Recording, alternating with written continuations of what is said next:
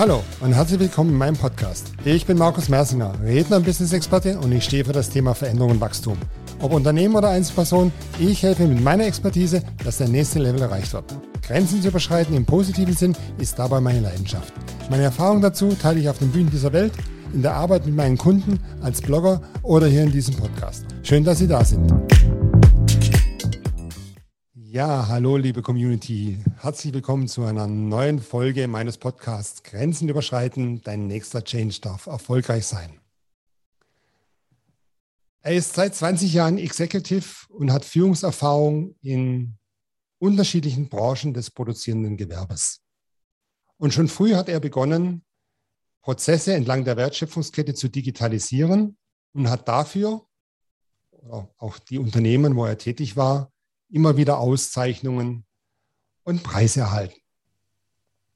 Seit Beginn des Jahres ist er nun in einer neuen Verantwortung als Senior Vice President in einem international tätigen Unternehmen mit 19 Standorten insgesamt und ist dort verantwortlich für das Thema Operational Excellence.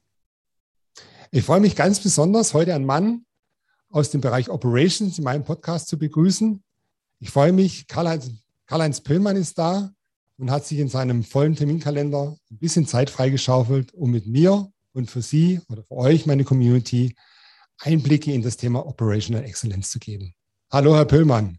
Hallo, Herr Mersinger. Die Freude ist gerade auch auf meiner Seite sehr groß, ähm, hier an diesem Podcast mal mitwirken zu dürfen. Herzlichen Dank schon mal für die Einladung dazu.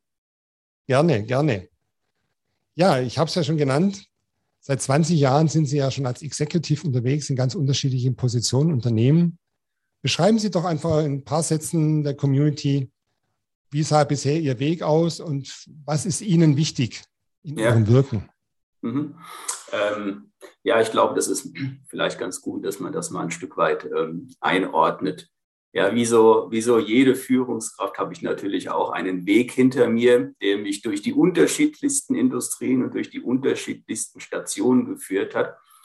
Und ähm, wie Sie ja im Intro auch schon sagten, immer so ein Stück weit entlang der Wertschöpfungskette. Ja, also ich war mhm. ähm, Einkaufsleiter in der Automobilindustrie, globale Einkaufsleiter. Ich war Produktionsleiter. Ähm, wir haben Logistikketten optimiert. Ähm, wir haben ähm, gemeinsam ähm, neue Wertschöpfungsketten aufgebaut, äh, auch in Asien insbesondere. Und zwischendrin durfte ich auch mal kurz Entwicklungsleitung äh, übernehmen. Das heißt, tatsächlich so von der Entstehung des Produktes entlang der Wertschöpfungskette über die Produktion, über den Einkauf, aber später auch äh, in die Distribution herein habe ich eigentlich schon sämtliche äh, Bereiche gesehen und geführt im internationalen Zusammenhang äh, mit Werken, die auf der ganzen Welt verstreut waren. Ich glaube, das ist auch eines der spannenden Themen, Wertschöpfungsketten global organisieren zu dürfen und zu müssen heutzutage, mhm. was ja aktuell nicht der einfachste Job auf dieser Welt ist. Absolut, ja. Da sind wir vielleicht gerade bei einem hochaktuellen Thema, auch für die Community, die zuhört. Das Thema Lieferkettenproblematik oder ja, vielleicht sind es auch Chancen. Wie, wie sehen Sie das momentan jetzt in Ihrer Position und Situation? Wie trifft es auch Ihr verteiltes Unternehmennetzwerk? Ja, ähm, ich glaube, aktuell leiden alle Unternehmen weltweit mhm. unter den, den, den verschiedenen Ursachen. Es, es gibt Material- und Rohstoffknappheit, es gibt äh, mhm. Knappheiten äh, in den äh, Logistikkapazitäten. Es kommt immer mal wieder zu Schließungen von Häfen, die das Ganze stören. Ähm, und in der Luftfahrt sind die Kapazitäten auch knapp. Das kann man ja nicht eigentlich, das kann man ja nicht wegreden und wegdiskutieren. Was man aber machen kann, ist, sich äh, darauf vorzubereiten. Und ich glaube, da haben Unternehmen ganz unterschiedliche äh, Ausgangssituationen. Ähm, gerade wenn man dann über globale Lieferketten spricht, muss man eigentlich immer mit der Disruption ähm, rechnen. Ähm, man hat es vielleicht in einigen Branchen in der Vergangenheit ein Stück weit übertrieben, aus meiner persönlichen Sicht, äh, bis hin zur Schwindsucht, ähm, dass die kleinste Störung sofort zum Abriss führt, weil kein Material mehr in der Pipeline ist. Ich glaube, mhm. viele werden ihre Lieferketten dahingehend nochmal überprüfen und eventuell nachjustieren. Ähm, aber ich glaube, noch viel wichtiger ist, dass man sich vorbereitet und dass man sich auf solche Risiken dementsprechend auch vorbereitet. Dafür gibt es heute ganz wunderbare Lösungen, ähm, die ähm, teilweise automatisiert laufen, die man mit gar nicht so viel Aufwand implementieren kann ähm, und äh, wo dann das, der digitale Helfer einem wirklich ähm, entgegenkommt hier. Aber die Durchdringung in der Wirtschaft äh, ist eigentlich noch nicht so gegeben. Ich glaube, viele machen sich da erstmal wenig Gedanken. Die haben irgendwann mal ihren Business Continuity Plan geschrieben. Der ist dann in der Schublade verschwunden. Der ja. Ernstfall wurde nie geprobt. Und ähm, mhm. das, mhm. glaube ich, haben viele Unternehmen gerade bitter zu spüren bekommen, dass sie da eigentlich nicht vorbereitet waren. Mhm. Mhm. mhm. Ja, da sprechen Sie schon ein gutes Thema an. Mir fällt da sofort das Schlagwort Lean, Lean Management ein, wenn wir da von dem Thema Bevorratung, Bestände etc. pp sprechen. Und ich denke schon, dass da auch viele vielleicht in das andere Extrem gegangen sind, zu viel zu reduzieren, so wie Sie auch sagen, um es möglichst, ja, Just in Sequence, Just in Time Anlieferung, kennen wir ja alle die Schlagworte. Und ich schätze, die Unternehmen sind da deutlich gebeutelt worden, die das ganz hauchdünn ausgelegt haben. Oder wie sehen Sie das? Ich sehe das ähnlich. Ähm, und ähm, ich glaube, ich glaube, dass es nicht grundsätzlich ein Umdenken gibt, sondern eher eine weitere Verlagerung der Verantwortung stromaufwärts. Mhm. Ähm, so dass dann halt eben die großen Player ähm, ihre, ihre Probleme einfach weiter verlagern werden. Das ist jetzt mal meine persönliche Sicht auf die Dinge. Ich glaube nicht, dass man von diesen Grundprinzipien in Industrien wie zum Beispiel der Automobilindustrie abweicht, ja. ähm, sondern eher den Druck auf die Zulieferer noch erhöht, sich um diese, sage ich mal, Variabilitäten einfach zu kümmern und den Automobilisten, den Hersteller davon freizustellen. Mhm. Mhm. Also hin zum Lieferanten raus, rausdrücken und dort die Verantwortung, wie Sie sagen, ja, auch genau, hingeben. Eine, mhm. eine typische Risikoverlagerung eigentlich in dem Sinne. Ja, ja, ja. Eine andere Frage, die, die lehnt sich daran an. Ähm, ich sagte es ja auch eingangs, eingangs, Sie haben ja schon sehr früh begonnen mit der Digitalisierung von Geschäftsprozessen. Jetzt ist Digitalisierung ja das Schlagwort nicht erst seit heute oder gestern, schon seit vorgestern. Wie stehen Sie dazu? Ich bin ein Freund zu sagen, erst Prozesse in Strukturen gut aufstellen und dann digitalisieren. Wie sind Ihre Erfahrungen? Was gibt es für Möglichkeiten, das Thema anzugehen? Ja, ähm, da fällt mir so eine Anekdote ein, die ist jetzt auch schon ziemlich lange her, über zehn Jahre. Und das war genau die gleiche Frage, müssten wir nicht digitalisieren? Und äh, ich will es jetzt mal vorsichtig formulieren, weil damals wählte ich drastischere Worte. Aber ich habe gesagt, wenn wir einen schlechten analogen Prozess ähm, digitalisieren, haben wir danach einen schlechten digitalen Prozess. Es bringt also eigentlich erstmal nichts. Ja, ja. Ähm, also Verschwendung zu digitalisieren ist meines Erachtens einfach unsinnig. Man muss sich erst mit den Prozessen beschäftigen. Das heißt, es gibt eine mhm. logische Sequenz zwischen den den, den Methoden, die das Lean Management ja anbietet, seit, seit vielen Jahrzehnten eigentlich, auf dem Weg hin zur Digitalisierung. Und ich glaube, das ist auch genau da die Synergieeffekte, die man aus diesen zwei Welten ziehen kann. Einerseits ähm, Lean Management, Operational Excellence, jedes Unternehmen ähm, bezeichnet es etwas anders und dem Thema äh, Digitalisierung, Internet of Things und so weiter. Ja, das ist also äh, weder noch oder so, sowohl als auch, sondern ähm, das ist etwas, wo man auch in einer gewissen Reihenfolge meines Erachtens bleiben muss. Ja, ja, ja. Jetzt hatten wir uns ja, glaube ich, vor ein oder zwei Wochen darüber unterhalten. Es gab ja eine ganz neue Studie zu dem Thema Wertschöpfungspotenziale 4.0, gefördert vom Land Baden-Württemberg und anderen. Und da sind ja schon signifikante Potenziale genannt worden, wenn Lean sehr, ich sage jetzt mal, stringent eingesetzt wird. Da gibt es ja sieben, sieben Kriterien. Ähm, das schafft nicht jedes Unternehmen. Wie gehen Sie denn jetzt heute in Ihrer Verantwortung Operational Excellence in Ihrem verteilten Netzwerk vor? Weil ich kann mir vorstellen, es gibt bestimmt unterschiedliche Reifegrade. Und wie, wie, wie finden Sie da diese Balance, ähm, eben das Thema zu, also einzuführen oder vielleicht auch ja schon weiter umzusetzen, nachzuhalten? Also ähm, zum einen wenn ich nochmal auf diese äh, Studie äh, zurückgehen darf, ähm, das ist auch meine, das ist auch meine Beobachtung und meine Erfahrung. Ja. Ähm, wir, wir, alle reden über Lean und das schon seit Jahrzehnten. Aber der, der Umsetzungsgrad in den Unternehmen ist ähm, sehr unterschiedlich. Und ich kenne mhm. sehr, sehr viele ähm, Lieferanten. Ich kenne aber auch sehr, sehr viele Kunden, ähm, da wird zwar über Lean gesprochen, aber die Ansätze gehen selten über Dinge wie 5S hinaus. Mhm. Ähm, das, ist, ähm, das ist sicherlich eine Beobachtung, die auf durchaus eine ganze Anzahl von Unternehmen in Deutschland immer noch zutrifft. Mhm. Und ähm, ich an der Stelle dann auch sage, da muss man erst einmal die berühmten Hausaufgaben machen, bevor man sich mit größeren Digitalisierungsprojekten auseinandersetzt. Das könnte in die Sackgasse laufen. Ja. Ähm, Sie, Sie, sprachen mein aktuelles Unternehmen an. Ja, das, ähm, das ist äh, tatsächlich äh, sehr heterogen. Äh, in den letzten, ich würde mal sagen, zwei Jahren, ich bin ja jetzt erst seit Jahresbeginn dabei, hat man schon große Anstrengungen unternommen, zumindest mal die Strukturen auch gesellschaftsrechtlicher Art, die Führungsstrukturen ähm, deutlich zu vereinfachen, Hierarchien abzuflachen. Das ist, glaube ich, eine sehr gute, vielleicht sogar eine notwendige Voraussetzung, aber natürlich noch nicht hinreichend für den Erfolg. Und jetzt kommt Operational Excellence ins Spiel. Und da sehe ich schon, dass wir ähm, verteilt über, ähm, über die Welt. Wir haben äh, Werke in, in, Deutschland, wir haben Werke in Europa, ähm, wir haben sie in Nordamerika, wir haben sie in Asien und sogar in Australien. Also ähm, sind da sehr, sehr weit äh, verbreitet. Dass wir durchaus unterschiedliche Reifegrade haben, nicht nur was die Umsetzung angeht, sondern was grundsätzliche Verständnis angeht. Also das Verständnis der Führungskräfte. Was äh, bedeutet das denn eigentlich?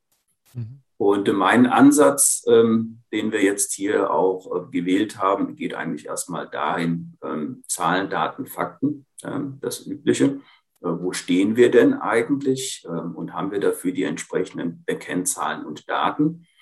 Und gleichzeitig auch ähm, mit den Führungskräften gemeinsam erst einmal dieses Thema Lean anzugehen. Also erstmal Verständnis dafür zu wecken, was ist das eigentlich? Was bedeutet das für mich als Führungskraft und wo, wo äh, müsste ich mich eventuell als Führungskraft zukünftig weiterentwickeln oder sogar verändern, um in einer ähm, Lean-Umgebung auch, auch wirksam zu sein? Und das ist gerade so eine ganz spannende Phase, die wir vorbereiten und in den nächsten Wochen umsetzen wollen. Ähm, das ist ähm, zum, zum einen schon einmal hier in, in, in Deutschland eine große Aufgabe, ja, ähm, so knapp 100 Führungskräfte durch so ein Training zu schleusen. Ähm, und international wird es noch spannender, weil ich kenne meine Kollegen im Moment nur aus Zoom oder aus Teams-Meetings, ähm, hatte aber aufgrund der aktuellen Pandemielage überhaupt noch keine Gelegenheit, auch mal die Verhältnisse vor Ort äh, zu sehen. Und das ist ja wenn man Lean sagt, dann meint man eigentlich auch, wo ist das Problem? Ähm, dieser typische Gemba-Walk, das ist etwas ganz Wichtiges, gemeinsam mit den Führungskräften. Und das ist halt eben noch nicht überall möglich gewesen. Aber wir sind auf einem guten Weg, wir haben einen ganz guten Start hingelegt. Super, schön. Da bin ich ja schon neugierig, was Sie dann nach vorne gerichtet Neues berichten werden. Eine Frage, die treibt mich immer um und ich denke auch die Community Lean Management, Operational Excellence. Vielleicht können Sie aus Ihrem ja, Praxiswissen und täglichen Erfahren ähm, keine Definition oder eine Beschreibung abgeben, wo sind denn Unterschiede oder ist das eine in dem anderen integriert, dass wir da ein bisschen mehr Klarheit vielleicht auch erzeugen können von dem, was man immer in der ja, Welt da draußen so liest und hört. Ja, ähm, ja, ich habe das für mich, ähm, ich habe das für mich schon ein Stück weit eingeordnet. Man hat ähm, irgendwann hat man mal mit Lean Production angefangen und das war tatsächlich dann auf den ureigensten Produktionsbereich gemünzt und auch beschränkt. Ähm, da hat man dann ähm, versucht, halt ähm, Produktivität äh, zu erhöhen, Durchlaufzeiten zu reduzieren. Mhm. Äh, dann ja kam irgendwann äh, Lean Management und dann hat man sich auch in die, sag ich mal, benachbarten Bereiche so ein kleines bisschen vorgearbeitet ähm, und hat vielleicht den ein oder anderen äh, Workshop dann mal ähm, in, im Bereich der Logistik gemacht oder versucht, die Einkaufsabteilung ähm, mitzunehmen. Und ich glaube, Operational Excellence geht dann noch mal eine Stufe drüber hinaus und umfasst wirklich das gesamte Unternehmen. Und so verstehen wir es auch aktuell. Äh, wenn wir Operational Excellence meinen, dann fangen wir natürlich ähm, im Moment ähm, im Großteil in der Produktion an. Aber ähm, wir werden uns sukzessive nach außen arbeiten. Ja? Also die, die, die Zwiebelschalen sozusagen nach außen immer weiter durchbrechen und werden meines Erachtens relativ schnell in Bereiche kommen wie Entwicklung, wie Einkauf, wie Vertrieb. Man darf aber auch nicht vergessen, auch im administrativen Bereich, wie zum Beispiel bei den Finanzen, ähm, kann man äh, Lean-Methoden ähm, genauso anwenden. Die sind da genauso äh, wirksam und auch gültig. Also von der Seite her ist Operational Excellence eigentlich das, was das ganze Unternehmen umfasst und niemanden ausschließt. Mhm. Also ich, ich übersetze mal in meinen Worten, das heißt eigentlich auf der einen Seite das Optimieren von Prozessen und Strukturen unternehmensweit in, ja, ich sage jetzt mal, Best in Class vielleicht, wenn man das mal so nennen darf. Und auf der anderen Seite auch das ganze Thema Führungs, Führungsstile, Führungsverhalten. Eben das gehört ja genauso mit dazu. Und eben auch dort passend für das Unternehmen oder passend für den Standort Best in Class zu sein. Kann man das so übersetzen? Ähm, das, kann man, das kann man so übersetzen, äh, meines Erachtens. Mhm. Ähm, wo ich noch einen Aspekt vielleicht ähm, da, dazu nehmen würde, wo wir uns auch gerade Gedanken machen, nämlich auch ein, ein entsprechendes Lernumfeld zu schaffen. Also wo Mitarbeiter tatsächlich und Führungskräfte ähm, lernen können. Ähm, ich persönlich ähm, habe sehr gute ähm, Erfahrungen gemacht ähm, mit Lernfabriken, wo also tatsächlich ähm, im universitären Bereich ähm, Fabriken aufgebaut wurden im kleineren Umfang mit Wertschöpfungsketten, mit Montageinhalten. Und dort kann man Mitarbeiter tatsächlich auch mal außerhalb der eigenen Umgebung trainieren und ähm, mehr oder weniger auch ein Stück weit gefahrlos experimentieren lassen. Mhm. Und wir müssen uns überlegen, wie wir solche Lernumfelder und Lernumgebungen schaffen, damit unsere Mitarbeiter tatsächlich auch die Möglichkeit haben ähm, zu lernen. Weil ja. ich glaube, das ist eigentlich der Kern von Operational Excellence, eine lernende Umgebung zu schaffen, ein lernendes Unternehmen, das sich tagtäglich weiterentwickeln kann. Ähm, und ähm, die Voraussetzungen dafür ähm, müssen halt gegeben sein. Mhm. Viele Unternehmen, oder ich kenne einige Unternehmen, vielleicht muss ich es so formulieren, die machen das intern. Wir schauen uns im Moment einfach mal ein bisschen extern um und evaluieren gerade, wie wir das dann halt eben auch äh, relativ schnell umsetzen können, weil ich glaube, das ist eine ganz wichtige zusätzliche Sache. Mhm, mh, mh. Finde ich sehr interessant, weil das liest man eigentlich ganz wenig, dass es dazu eigentlich gehört, zu diesem Thema, wie kann ich Best in Class werden, Operational Excellence verankern, dass dazu das Thema Lernen gehört. Ich habe gestern einen Satz gelesen, dass Lernen ja ein Prozess ist und nicht nur ja, in einem Seminar sitzen und Informationen erstmal auf, aufsaugen, sondern diesen Informationen Bedeutung geben und in so einer Lernfabrik, ich kenne das ja auch nur aus meiner Vorvergangenheit, da kann man Informationen ja, Bedeutung geben und daraus Wissen und Erfahrung sammeln. Finde ich, finde ich ein guter Punkt. Nehme ich für mich nochmal mit, auch in meiner Kommunikation, das vergisst man doch sehr häufig, dass es neben den Methoden einfach zu diesem Umfeld eines, einer Lernumgebung ganz wichtig ist. Da lehnt sich die nächste Frage an. Und Sie haben jetzt schon einiges genannt. Ich bin schon wirklich sehr neugierig auf Ihre Antwort. Mein, mein Claim ist ja Grenzen überschreiten. Und ich erkläre das auch immer wieder gern. Das bedeutet ja nicht, dass man irgendwie etwas tut, was verboten ist oder was unheimlich eine Herausforderung ist, wie ich sage immer, mit einem Bungee-Seil von der Brücke springen. Das muss gar keine so eine große Überwindung sein. Aber zurück auf Ihr Expertenfeld und Ihren Alltag oder vielleicht auch mal ein bisschen Revue passiert, die letzten zwei Dekaden. Was waren denn größere und kleinere Grenzen oder Herausforderungen, über die Sie oder Sie mit Ihrer Organisation oder Ihrer Organisation gehen durften? Was, was hat sich da vielleicht so als, vielleicht auch eine Wiederholung, die immer wieder um die Ecke kam als Grenze oder Herausforderung, die Sie mit überschreiten durften? Ja, es ist, ähm, ich finde die Definition Grenzen überschreiten, so wie Sie es gerade gesagt haben, eigentlich ähm, ganz, ganz, ganz charmant, äh, weil es halt wirklich nicht darum geht, äh, jetzt mit dem Wingsuit irgendwo runterzuspringen, ähm, sondern eigentlich geht es ja darum, ähm, dass man sich ähm, Herausforderungen sucht, ähm, an denen man sich sozusagen selber messen kann, abarbeiten kann und seine persönlichen Grenzen ähm, verschiebt. Also das sind natürlich auch Grenzen, die ähm, Erfahrungswerte dann halt eben äh, ermöglichen zu sammeln. Ähm, und ich hatte es ja eingangs gesagt, mich hat äh, meine berufliche Laufbahn durch die unterschiedlichsten Funktionen geführt. Ähm, das war mit jedem Wechsel natürlich erstmal wieder eine neue Erfahrung, ein neues Umfeld, neue Herausforderungen. Ähm, man musste sich auch mit neuen Methoden ähm, in, äh, man musste neue Methoden lernen und genauso habe ich ja auch diesen ganzen Lean-Baukasten dann erfahren im Laufe meiner Karriere, ja, weil man ja immer weiter lernen musste.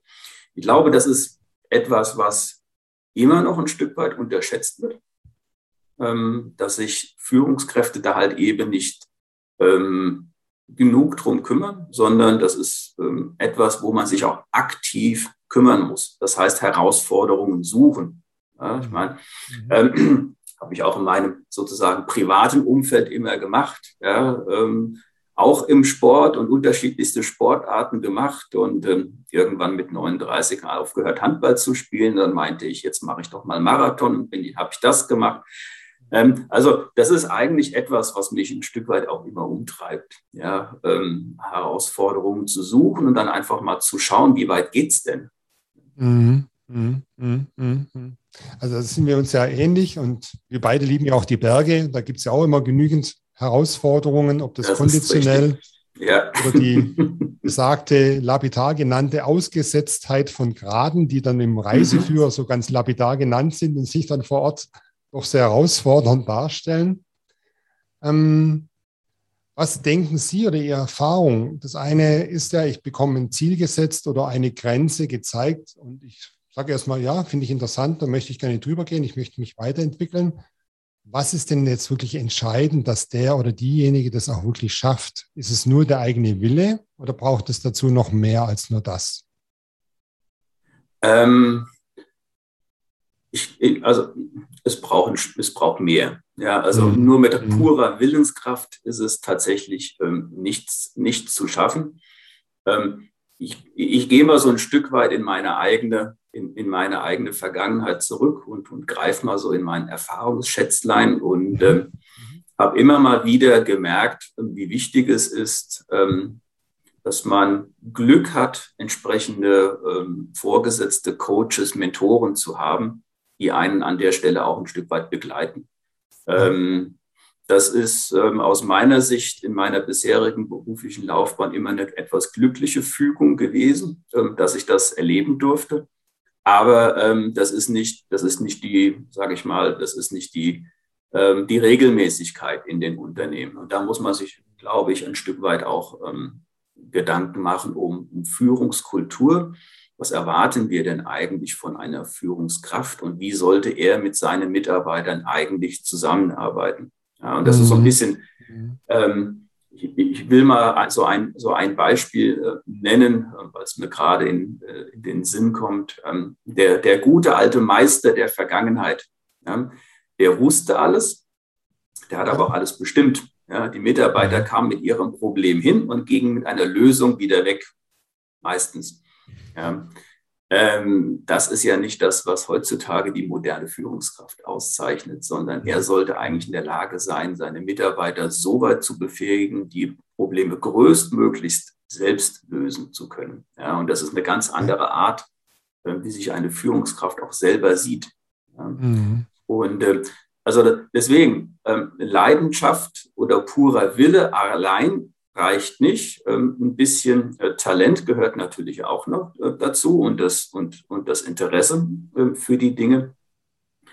Ähm, aber es gehört auch das Umfeld dazu. Das muss ein Unternehmen natürlich mal schaffen. Ja, das ist oftmals in den HR-Abteilungen angesiedelt oder in äh, einem Vorstandsressort. aber es ist wichtig, dass die Unternehmen sich darum kümmern. Denn nur mit dieser Art der Veränderung ähm, wird man es auch schaffen, diesen Weg zur Operational Excellence erfolgreich zu gehen. Ähm, sonst sind irgendwann die, die Treiber sind weg. Äh, eventuell hat man noch externe Berater, die sind dann auch relativ schnell weg. Und dann verfällt man zu schnell in alte Verhaltensweisen. Das wäre dann schade. Mhm. Also die Erfahrung habe ich auch gemacht mit meinen Kunden, also meinen Führungskräften, die ich da unterstütze, dass da häufig das, ja, dieses Selbstverständnis sich wechseln oder tauschen muss und die erstmal so ein bisschen vom Vakuum stehen, weil sie eben nicht mehr ja der, derjenige sind oder diejenige sind, die Ansagen machen, was getan wird, sondern eher Befähiger, Ermöglicher. Mhm. Und ich beschäftige mich ja so ein bisschen mit dem Thema auch Lernen und Lernen am Modell und Selbstwirksamkeit. Und in der Selbstwirksamkeit sind ja diese, Sie sagten es ja auch schon, vier Elemente drin. Dieses einerseits ein Vorbild haben, ein Modell, also quasi die Führungskraft, die einem beisteht oder Dinge vielleicht auch zeigt. Dann das Thema Anerkennung, Anerkennung von außen, also das auch ja Lob und auch das Thema Feedback, also wie, wie, wie wird dann zurückgemeldet, das Ganze. Und ich denke, das sind, glaube ich, neue Qualitäten, wie, wie gerade ein Meister, den Sie ja gerade nannten, glaube ich, auch neu hinzu lernen darf in seinem, ja, doch vermutlich meist schon etwas reiferen Alter, da nochmal ganz vor ganz neue, denke ich, auch persönliche Herausforderungen gestellt wird.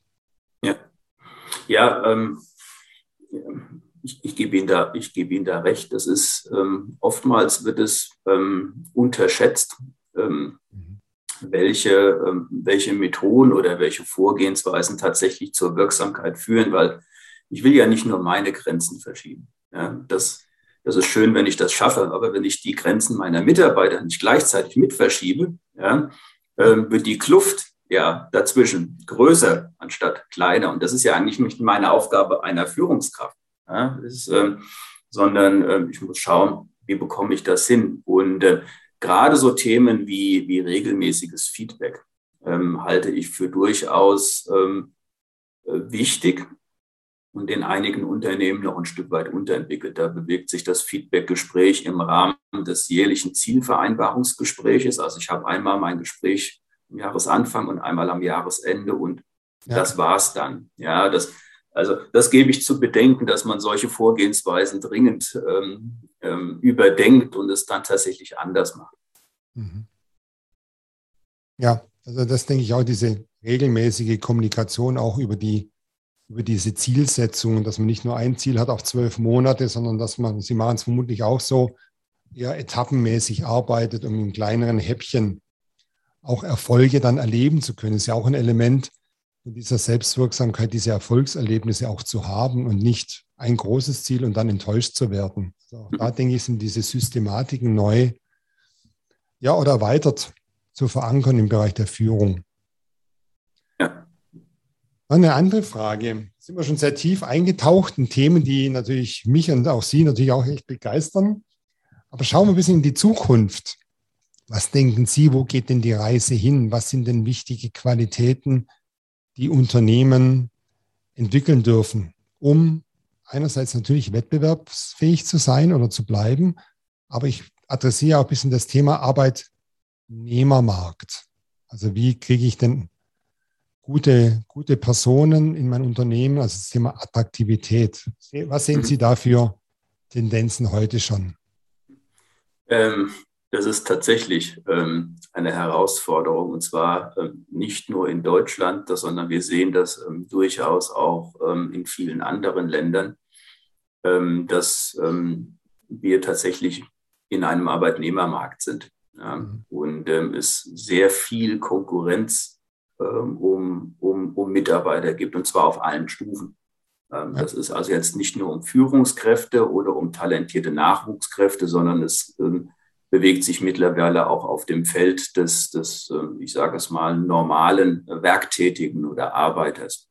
Das ist ganz spannend, ähm, wo ich auch nicht behaupten kann, ja, Herr Mersinger, ähm, das macht man so oder so und hier ist das, ähm, hier ist das Rezept oder die Weltformel dazu.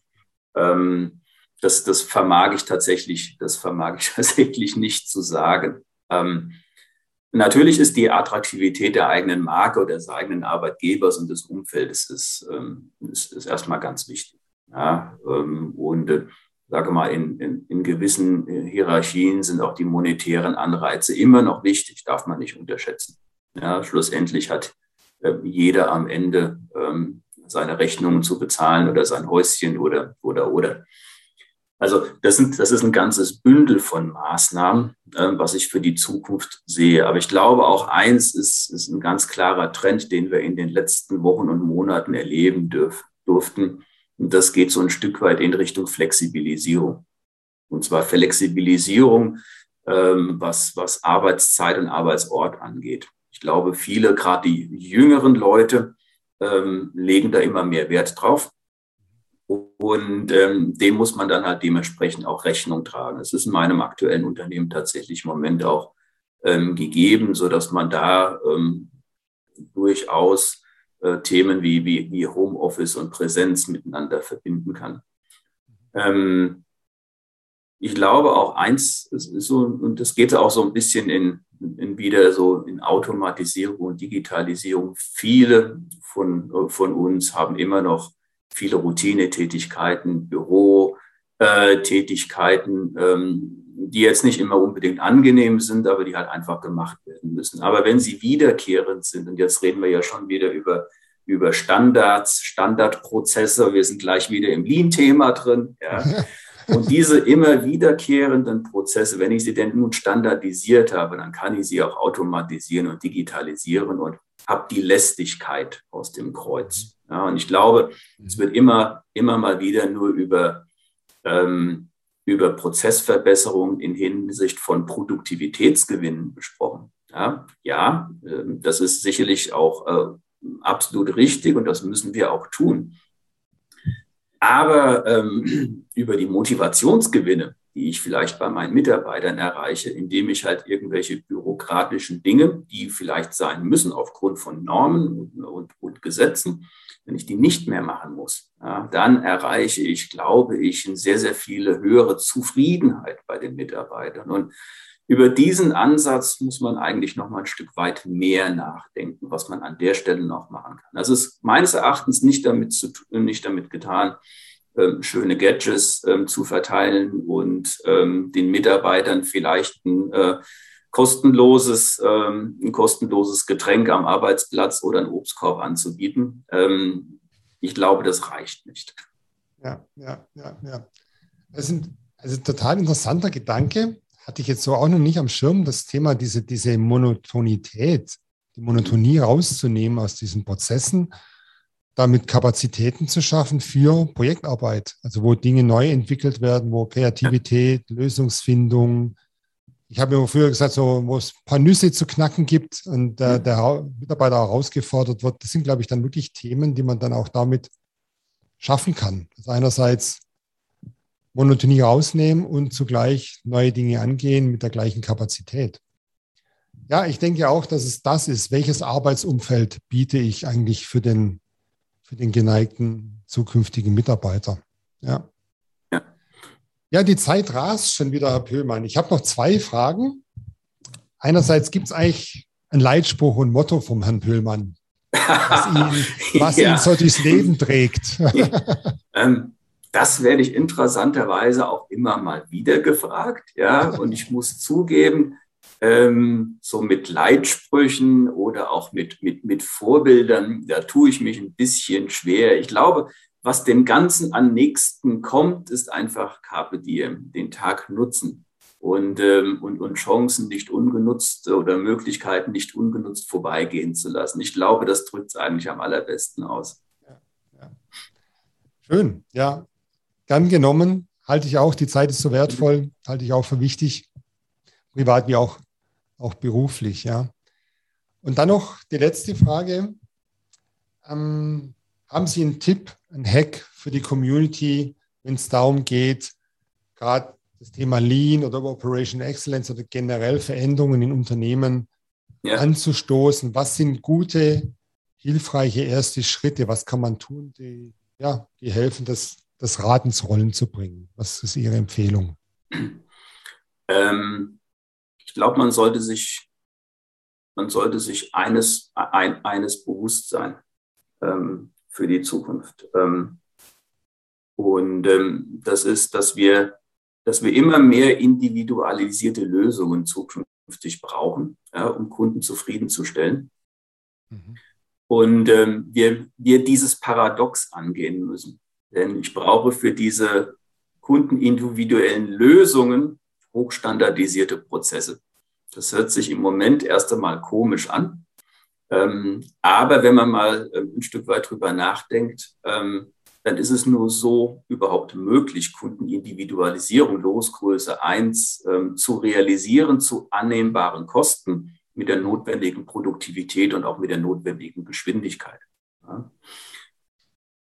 Wie man sich dann dem Ganzen nähert, ja, ob man äh, direkt ins Digitale springt, wie das viele Startups von vornherein machen, ja, die ähm, gleich ähm, mit digitalen Prozessen und digitalen Bezahlmöglichkeiten starten. Oder, sag ich mal, wir haben halt eben noch sehr, sehr viele Unternehmen, die haben das Brownfield.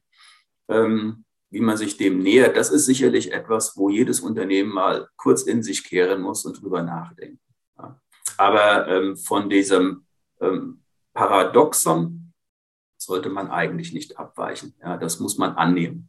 Das ist, glaube ich, so dass ähm, was vielleicht den einen oder anderen überrascht, ja, weil viele denken, naja, Flexibilisierung bedeutet auch eine gewisse Art von ähm, Anarchie im Unternehmen. Ähm, das genaue Gegenteil meines Erachtens ist erfolgsversprechend. Ja, also denkt, das ist die hohe Kunst, wie Sie es selber sagen, diese, diese, diese Glieder zu standardisieren, dass ich ganz unterschiedliche Ketten daraus bauen kann, die dann wieder individuell sind. Ich glaube, da greift auch das, was Sie ganz am Anfang gesagt haben, dieses Hausaufgaben machen, analysieren. Erstmal zu sehen, wo stehe ich denn eigentlich, wo stehen meine Prozesse, meine, wie ist meine Leistungsfähigkeit denn überhaupt gegeben? Da haben wir ja auch häufig schon Dinge erlebt, die zu ganz anderen Ergebnissen geführt haben, als das, was man vielleicht so ja, angenommen hat, was es denn ist und wo das Problem vergraben ist. Ja, die Zeit ist schon wieder durch. Herr Pillmann, ich glaube, wir müssen noch eine Folge drehen in naher Zukunft, wo wir das Thema nochmal weiter erörtern und Sie dann auch mit neuen Erfahrungen aus Ihrem Wirkungsbereich ja.